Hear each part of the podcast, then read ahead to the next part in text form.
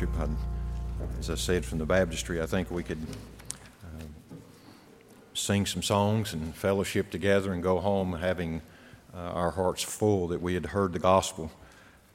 Uh, but we thank the Lord for the opportunity to continue to open His Word.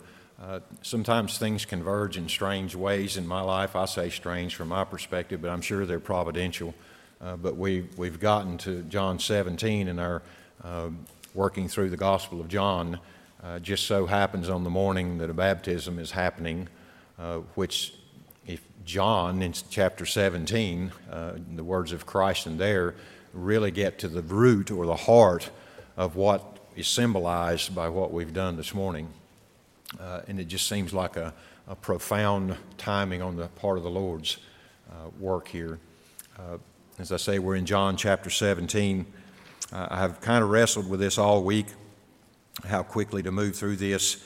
Um, and I finally come to the conclusion I think I want to just do verses 1 through 5 this morning and then work through that as slowly as we can. I may just kind of give an overview uh, of verses 1 through 26, all of chapter 17, but I want to come back and just look at the verse 5 verses uh, particularly. Uh, one of the things that I noticed early in my Christian life was uh, is reading through the Gospels and the epistles how often it seemed like they would use the phrase "in Christ" or uh, "with Christ" in a very uh, in a very unique way. And I, all my life, uh, I've been in cars, uh, I've been in in houses, I've been in trouble. I've been in a lot of things, but I've never described, heard described a relationship with another person as being in that person. I was married to my wife, but I wasn't in my wife, nor was my wife in me relationally. And so it just struck me as unique early in my Christian life. Why does he keep saying in Christ? Why does Paul repeat some variation of that nearly 150 times I've counted throughout the epistles? Why is that so important? And why would the two ordinances of all the things the Lord could have commanded of His church down through the ages, why would the two that He communicates communicate this idea of in or this union? It's what we've just demonstrated here is there's the union of the believer with Christ whereby he goes down into death with Christ and is raised from the dead with Christ to a new life. When we partake of the Lord's Supper, we are, we are indicating the same thing. We are taking the bread, which is the body of Christ, and we are ingesting it, uh, thereby showing a oneness or a, a union with the body of Christ, and so the blood of Christ as well. So we have two ordinances for the church, all speaking, both speaking of union uh, the Catholic Church, I think, even holds, uh, the Roman Catholic Church holds marriage as one of them. I don't know that it, it's an ordinance because all people wouldn't be able to do it, but, but it certainly does rank highly because it's about union as well a union of husband and wife. So, why would we have all these references to union and then Paul be using the phrases in Christ so often? Unless there was something critical about that union. In fact, I believe John 17, Jesus reveals to some degree and to a great degree the, the mysteries of the high priestly ministry of Christ. In fact, some scholars uh, parallel Jesus' discourse in the upper room to his uh, making his way to Jerusalem and ultimately outside the gate in Jerusalem to the high priestly role in the Old Testament. Even his prayer here being a high priestly prayer. This is by the way, this is the Lord's Prayer. Uh, we often hear the other prayer, but that's the Lord teaching us to pray. Uh, I was reading this week, and someone, I can't remember who it was, but they said it would be wrong for Jesus to pray the Lord's Prayer that He taught us to pray, for He says in that prayer, Forgive us of our sins, our debts. And Jesus had no sin nor any debt. And so it would have been wrong for Jesus to pray the prayer that he taught us to pray, but it wouldn't be wrong, it would be wrong for us to pray in some ways in the way he's praying here. Because he says stunning things like, what is mine is his, and what is his is mine. That means it's ours. I possess what God possesses. For you and I to say that in some ways would be heresy, if not blasphemy. We are not God. And so all that is God's is Christ, he says, and all that is Christ is the Father's. And so there's this union described here. That's why this union is so important. And let me just say, without it, you are not saved. You don't obtain your way into it by some work. I was sharing with the kids this morning that uh, all the symbolism that would be on display this morning and asking them, what, is this, what does this symbolize? And I wonder sometimes if they've ever watched baptism really closely and understood that the way we do baptism, everything we're doing has some relation or some uh, some relation to the actual reality of how a man is born again, even down to the point that we don't ask folks to baptize themselves. We don't put them in the water and say, okay, uh, on the count of three, just go under. We want them to throw themselves as it is into the arms of another, and in that embrace, they go down into death and into the water. And they, by the same embrace, they come up out of the water. There's meaning in that. And it would, it would help a lot of heresy in our day and, and even in the past if folks would understand the significance of the symbol. No, we don't elevate water baptism to the point of salvation, but everything it signifies is crucial to salvation.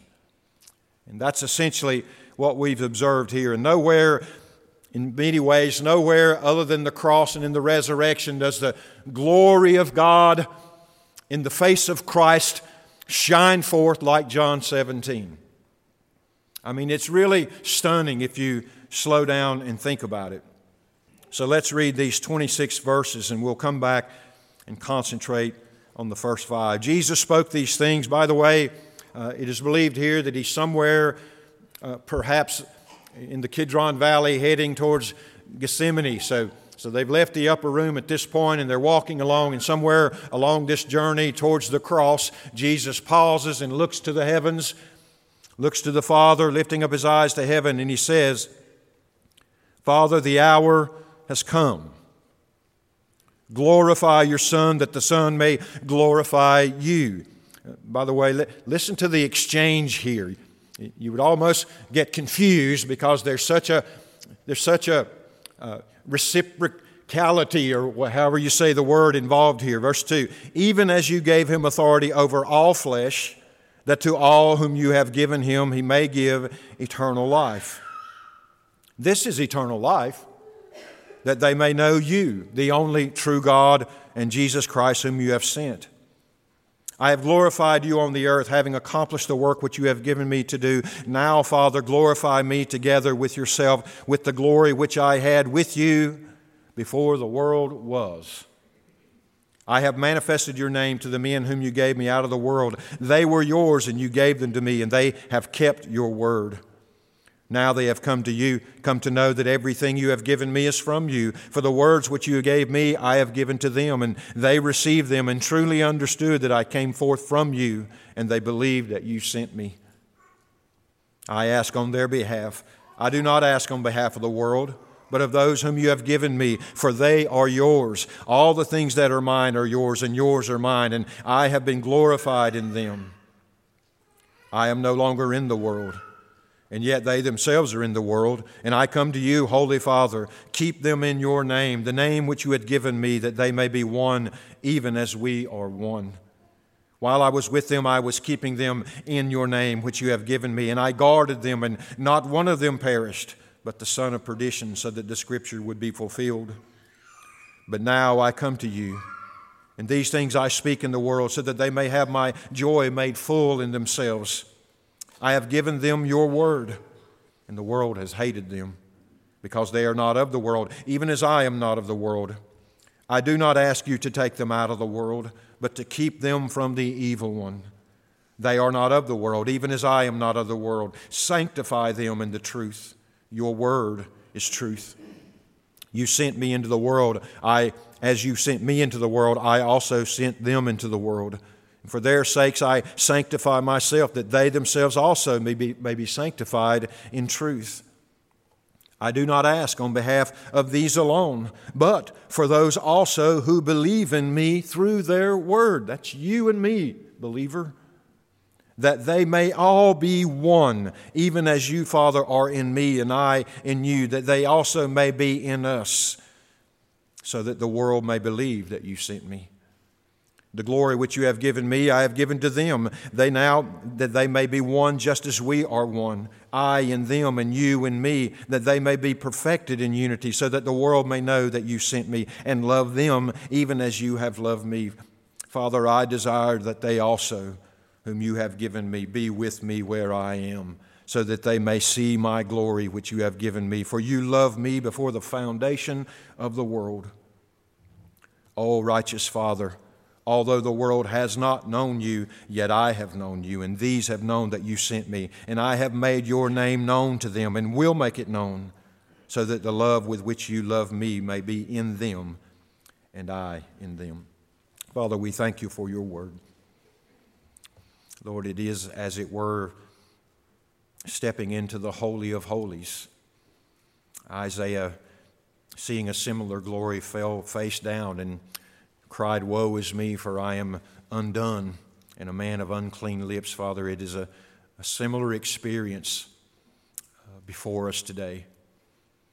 And so we ask that we might be mindful in these moments of our mediator, Christ, of the Christ who brings us into your presence uh, in a, an accepting way, Father, with a righteousness that covers us and brings us into your presence. So help us this morning. And Father, I pray that our hearts will be raised above the, the temporal and the worldly and the fleshly desires that are always competing for our devotion in this world. And even, even if it's for just this morning, Lord, raise us up above this and help us see over the horizon to see the glory of Christ, which the devil and the God of this world has been so want to blind us to all of our days. We ask these things for Christ's sake, for his glory, and in his name. Amen. I was kind of going through the prayer, and there's so much said in regards to what Jesus says, and I was trying to reduce it down. What are the prayer? What are the prayers of Christ here in their kernel form, without the explanation, without the without the implications, just the base prayer. If I could reduce these down and say, okay, what exactly did he pray in summarized form? And it was interesting. But in regards to himself, he prays simply two things glorify your Son and glorify me together with yourself.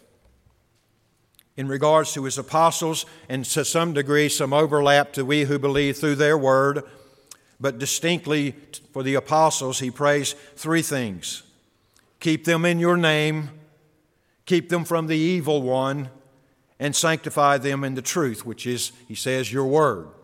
Three prayers for you and I in regards to the apostles that we can share in some way with them, if not with the distinction that they have as apostles. He did that in a very distinct, specific way in their lives. He does the same in our lives, but not in the specific way that he does in our lives. So, three basic prayers for the disciples or the apostles. And particularly for we who believed, he prays two things that they may all be one in us, he says, in verse 21 and in verse 24, that they also, whom you have given me, be with me.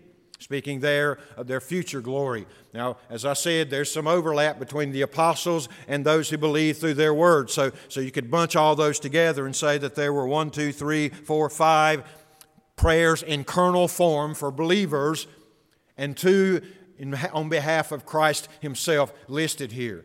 Now, where we, where we walk out into the mysterious, stunning glory is in His descriptions of these things just here. Now, I can, I'll take some passages from the epistles as well, but it's just absolutely stunning. So, beginning in verse 1, the first thing that I want to draw your attention to is that the hour had come. It had been coming. In fact, in the earlier chapters, he says, This is the hour for which I've come into the world. You remember, as we covered, that he says, The hour has come. What should I say? Deliver me from this hour? No, I'm not going to say that. This is the very reason I've come into the world. So I'm not going to push this hour away. It's coming. I'm not going to avoid this hour. Oftentimes, he would speak to folks and he would go away unscathed and they wanted to harm him and take him into a custody. But what does it always say? But his hour had not yet come and he slipped away from him, them. But the hour had been coming and now, as they come from the upper room and begin to go down into the Kidron Valley and, and head towards the mountain of Gethsemane and onward to Jerusalem to be crucified outside the gate there from Jerusalem, the hour had been coming and now it was near, and now it was mere hours away. So Jesus begins by reminding us here, or reminding them, that hour that I came into the world for, it is upon us. And I'm struck, struck by the fact that at the end of chapter 16, he tells them after they say, I have believed, we have believed, he says to them, Oh, have you believed? I'm telling you that in a matter of hours you will be scattered like sheep. Yet you say now you have believed. But then on the other side of this, you will understand what believing involves. But right now, you believe with all the capacity of the flesh to do so, and whatever assistance the Holy Spirit alongside you has enabled you. But you do not believe to the point of flying away when the threat is there. Well, the threat's now upon them. The hour has arrived. I, I thought this week, I can imagine what I'd be thinking if I knew in detail, as Christ did, what was about to unfold in my life and upon my body and in my spirit and soul in the next three hours. I was reading not too long ago and had read in the past but had forgotten, but even in the Garden of Gethsemane, when it says Jesus sweat, as it were, drops of blood, and I, I talked to someone who knew about those things, and my first my first taste of that reality was I visited someone in the hospital whose body had begun to retain fluid and their body was under this great distress. And when I went into the ICU room there and they were all hooked up to the machines and they were so swollen that I barely recognized them, and I noticed that the sheets were all tinged pink. And I remember thinking to myself, why are the sheets pink? I've been in a lot of hospitals and I've never seen pink sheets. And it began to dawn on me that they were actually suffering from a medical condition in which the body is so distressed that it bleeds over into the pores, and the pores actually sweat blood and sweat out upon those sheets. And I was always stunned that when Jesus was in Gethsemane, it says that he was sweating under that sort of duress. His hour had come, it was there. And so this is when he speaks. So everything in the spirit and soul and the humanity and the everything is coming to its ultimate place here. And so Jesus, in that moment, with the hour upon them, lifts his eyes to the Father and he begins to pray. And first, out of his mouth is this prayer Glorify your Son. You could do a series of messages and write volumes of commentaries on exactly what this is. I was looking up some definitions just to help me grasp uh, our use of the word glory. I know there is a biblical use, but there is some overlap here. But one definition was this to glorify as a verb is to reveal or demonstrate the majesty and splendor of. Dot, dot, dot. A person, a thing, but that's a general definition to demonstrate or reveal the splendor and majesty. Another one was this to cause to be or treat as being more splendid and excellent, etc., than would normally be considered. Let me just say here this is what Second Corinthians identifies as the problem in this world. You look at Jesus and you see something and you may even see something that you think warrants some admiration. But there is a God in this world whose, whose goal is to blind the minds of the unbelieving so that they can look at this Jesus and not see the, the essential reality of who he is. He's a prophet, he's a teacher.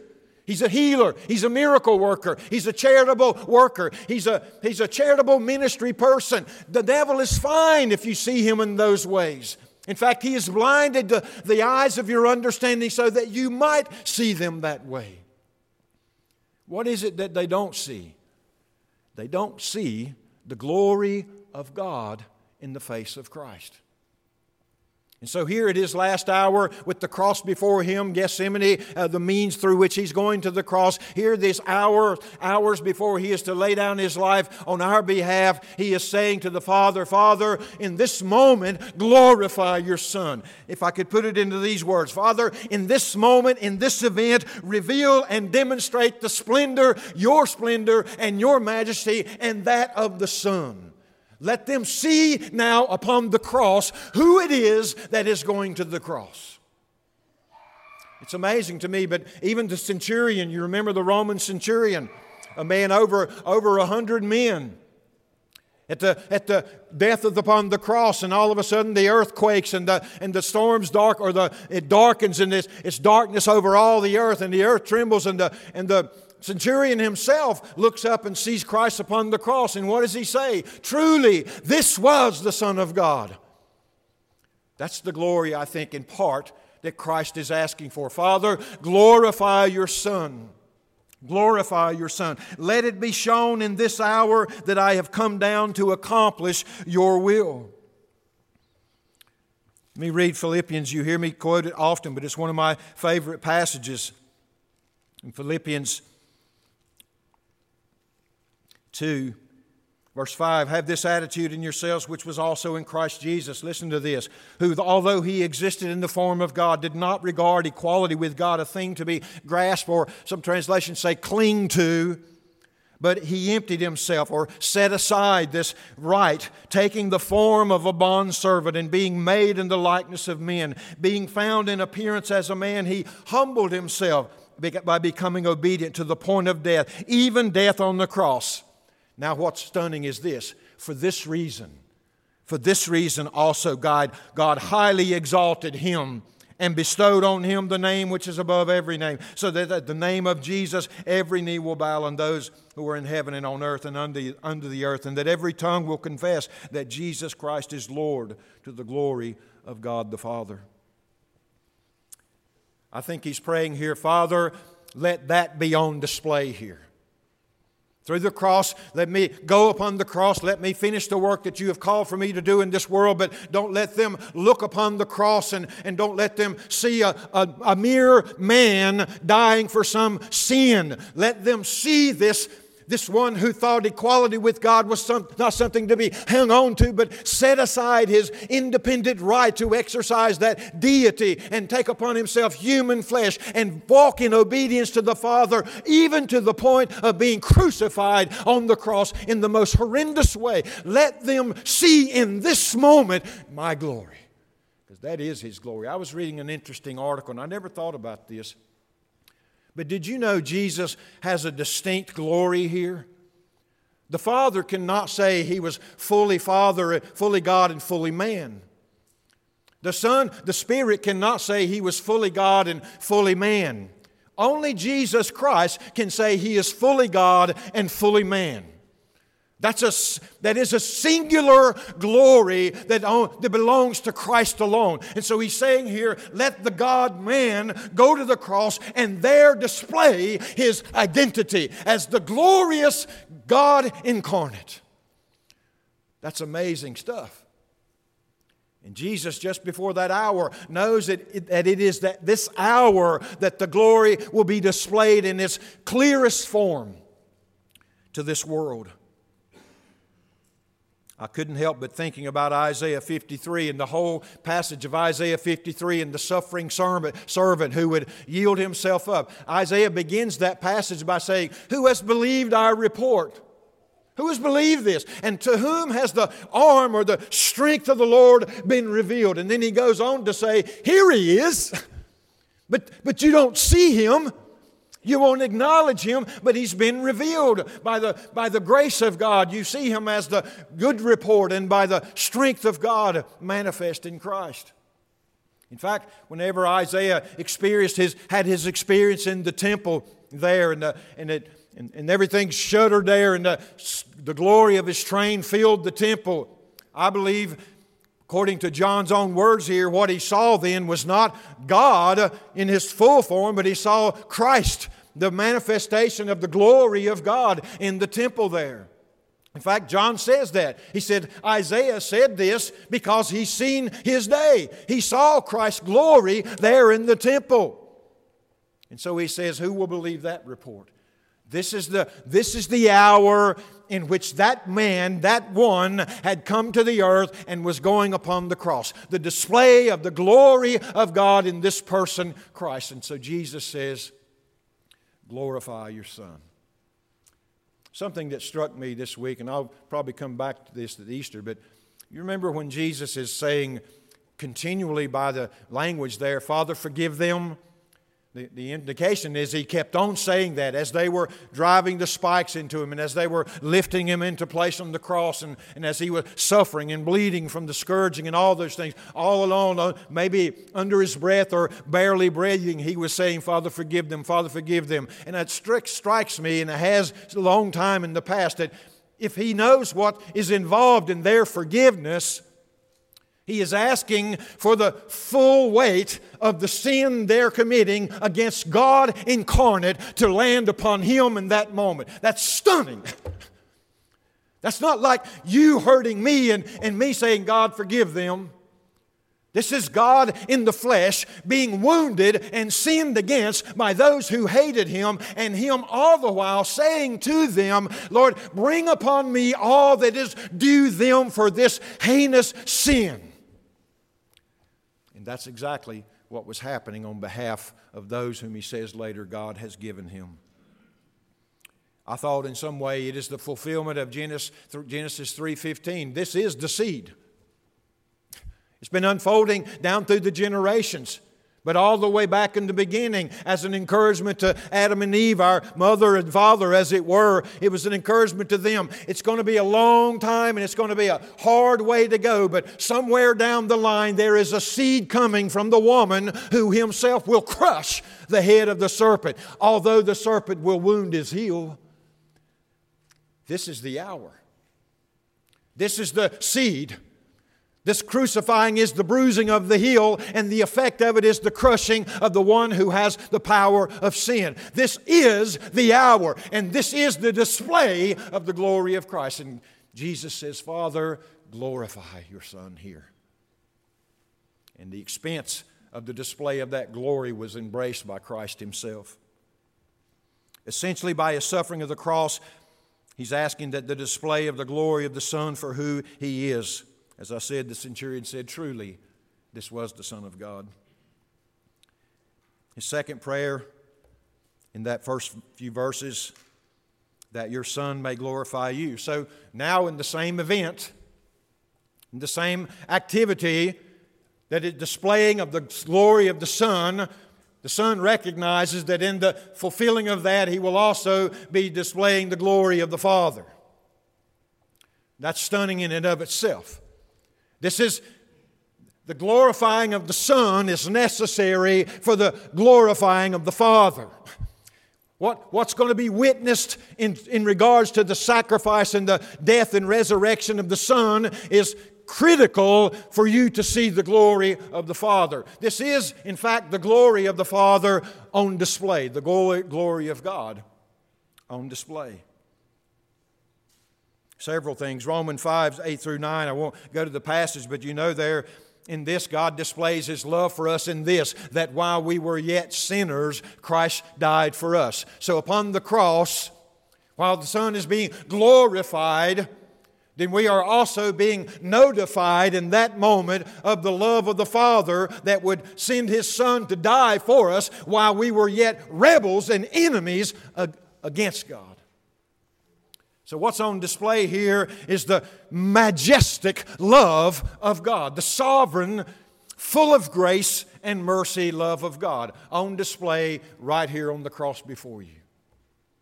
The Son, in the display of His, the Father, in displaying the glory of the Son, is at the same time through that display pointing back or directing back to Himself the glory of the Father. So the Father and the Son's glory are intermingled in this same event.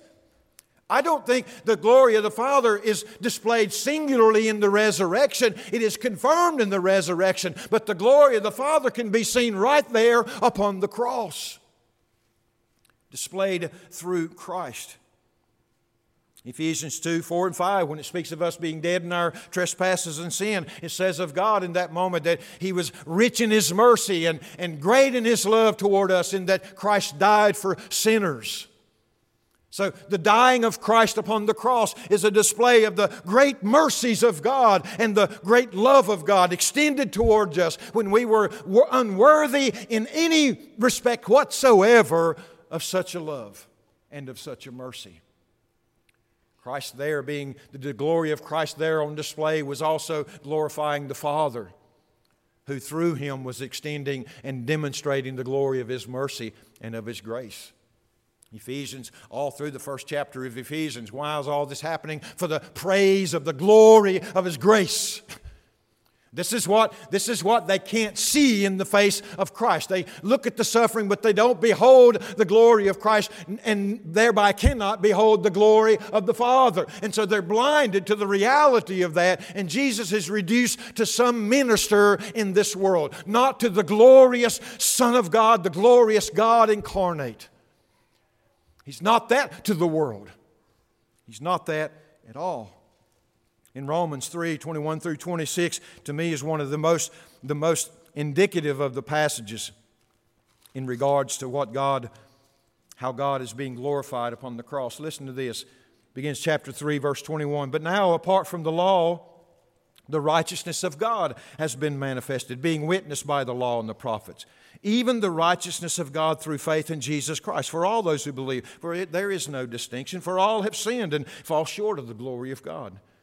Now, listen to this being justified as a gift by His grace through the redemption which is in Christ Jesus. Now, listen, this Jesus is who He's talking about, whom, this Jesus, God displayed publicly as a propitiation in His blood through faith.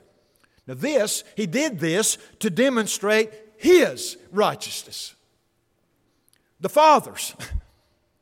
He goes further to say, to demonstrate his righteousness, because in the forbearance of God he passed over the sins previously committed for the demonstration, I say, of his righteousness at the present time, so that he would be, here's the passage, both just and the justifier.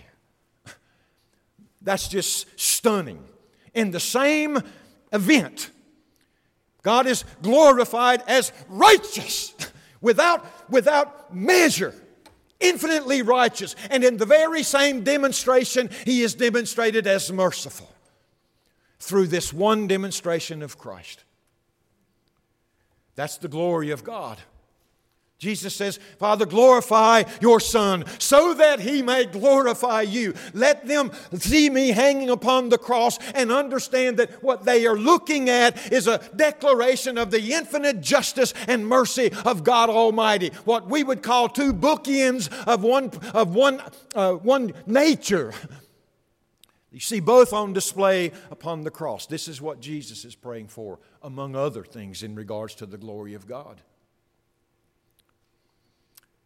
amazing. Even as you, he says in verse 2, uh, I had it this way glory of the Son. In these passages, if you look 1 through 5, the glory of the Son, in that He has authority over all flesh to give eternal life. The glory of the Father, He is giving the authority, and the ones to whom are given eternal life. In other words, he's given both the authority to Christ and the ones to, by whom the authority will bring him into eternal life. So the Father is giving authority over all flesh to give eternal life. The Son is giving the eternal life through that authority given to him by the Father. And then in verse 3, you see what it is that is giving eternal life. Uh, it's funny to me, but I've noticed this about us, but we emphasize the, the duration here. In other words, the glory of Christ is then I live forever. I have a long, enduring, never ending life. Well, that was only a blessing if, if there's a different life. I mean, you remember they were cast out of the garden, and there was a, a cherub there a, with a flaming sword to prevent them from entering back into the garden, and that was for a specific reason Because in this fallen state, were they to enter back into the garden and take and eat of the tree of life and live forever in this deterior, this, this degraded state would not be merciful. The flaming sword was a merciful obstacle for them having life in this condition. So I say to you, duration is not the emphasis here, it is life in a completely different way. I don't know about you, but in my fallenness before Christ, I don't want to live forever that way because I was miserable after 29 years to the point of wanting to end that life. Why would I want it to go on forever? But oh, now I want it to go on forever because now it is life. So we emphasize that. Jesus says something striking to that idea of duration here because he says, he, he poses in the hearing of the disciples and the apostles here, this is eternal life. Not that you live forever, but that you know the one true God and Christ whom he sent. That's, the, that's what constitutes life. And that's exactly what he's going to the cross to purchase for you and I in that same event. That's what's ahead of us, by the way, as believers. Yes, it's enduring forever because having been joined to Christ and Christ never dying, then we cannot be separated from Christ according to Romans chapter 8. So I'm united with Christ and through Christ with the Godhead now for all of eternity to worship and to praise Him for the glory of His grace all throughout eternity. But what's glorious about that is the, is the reality and the knowing of God, Father, Son, and Holy Spirit in the fullest measure possible. And since they are infinite in their glory, there will never be an exhaustion of the beholding of the glory of God. I think about this often. Can you imagine? Take your most, your most God revealing moment in your Christian life. You were at the scriptures and you had been struggling over something perhaps for years, even uh, maybe decades, and someday you have the Bible open and it comes together just as clearly to you, and you scratch your head and you wonder, why didn't I see this? And at that same moment, your heart is lifted up, as it were, from this world. And for a moment, you taste of the glories of Christ. Well, eternal life is that experience manifold, infinitely more powerful and more glorious all of the days of eternity. Every day will be a fuller experience of the glories of God. Now, you tell me why I would want to hang on to this life to the point of denying God or, to, or denying Christ in my life. There's no reason for the believer if we grasp what Christ is saying here. Not saying we want to end life, but I'm saying we live life with the hope underneath us and the foundation of the hope that that's what's ahead of us. This is our enduring the joy, enduring the cross, looking forward to the joy. And so he says, This is eternal life, that they may know you, the only true God, and Jesus Christ, whom you have sent. I think in verses 4 through 5, you see in some ways both the, glory, the Son glorified the Father by his earthly work, but you also see verse 5 the Father glorifying the Son by bringing him back to the glory which he enjoyed before the foundation of the world. This is a, this is a clear, a clear declaration of the deity of Christ. In other words, I've come down from the Father. I have accomplished the work. This is the way I glorify the Father by accomplishing what He has sent me to do. Having accomplished that, I'm going back to the Father now to be restored to the glory that I knew from all of eternity before. I'm not going to a new glory, I'm going back to the glory I always had. He's not gaining glory by the cross, He's displaying it what has always been His already. This is our Christ. This is, this is why, leading up to Resurrection Sunday, this is what is taking place there. To me, the most sobering times in all of the Gospels are the birth of Christ and the crucifixion and resurrection of Christ. The birth of Christ because the whole world seems oblivious to who it is that has come to this world in human flesh. I mean, the angels saw it, they praised God, and they said, Glory to God, the highest glory to God. Evident right here in the manger. And most of the world didn't realize that. And now we come to the cross, and they see him hanging upon the cross. And the ones who ought to have known the most in regards to Christ were saying, Let him come down now, then we'll believe him. And it's the same man, God man, hanging upon the cross. And if he doesn't go there, then the work doesn't get accomplished, and you and I will live in our illusion to the end of our days and spend an eternity in hell because there has been no other name under heaven by which men might be saved. Period. That is the gospel. That's why I said, if you listen and watch closely the symbolism that what happened back here in this baptismal pool this morning, you can go home with your heart soaring because you have seen the heart of what the gospel is. It is to take a dead man, tie yourself to him, take him down into death, and bring him back up to new life. And to guarantee that that embrace doesn't end when you walk out of the baptistry. He is forever has embraced you now. And where he goes, he says later on, I will that they be with me where I am. That's a prayer you can guarantee will be answered.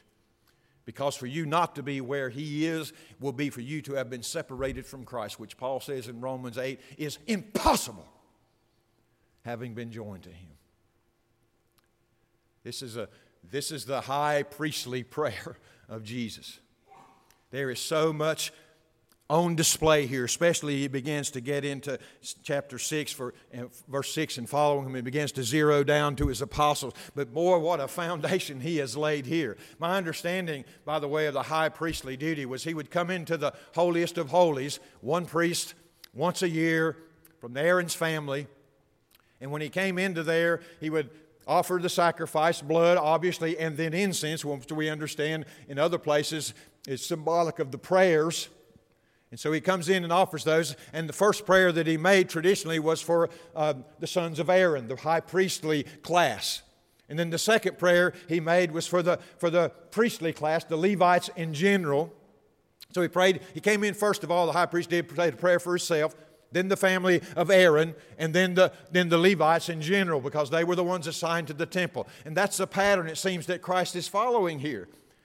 He's going into the holiest of holies, not on some earthly temple. He's going into the real deal holiest of holies. And he's taking with him his own blood and not the blood of the calves. And he's not having an incense censer to symbolize prayer. Here, he's offering up that prayer. And he prays first and foremost for himself in this moment. And secondly, for the apostles, the 12. If you remember, the high priest came in, uh, the temple was set amongst the tribes, and all the 12 tribes were encamped all around the temple. And that, into that temple the high priest went. Here's Jesus surrounded by the 12 or the 11, Judas having gone out apostles. And he's walking now into the holiest of holies, offering up his blood and his prayers and praying for himself to begin with, and then distinctly for his apostles, the 12 and then through them to us, all the priestly line, as it were, in Christ. This is a glorious, all of Scripture is glorious, but this is particularly glorious of Christ. It is, it is essentially by the Spirit and by the truth of God, God's removing the veil for us to look at Christ and behold in Him the glory of God. In fact, Paul says in that same passage, the glory, the light of the glory of the gospel on display in Christ. What a God. What a God. Uniquely, what a Christ. God in human flesh. Entered into this world all the way to the cross in obedience and longing in that moment that the Son's glory would be shown forth, so that through the shining forth of that glory upon the cross, that all hearts would direct back to the glory of God, the glory of the Father. Stand with me this morning.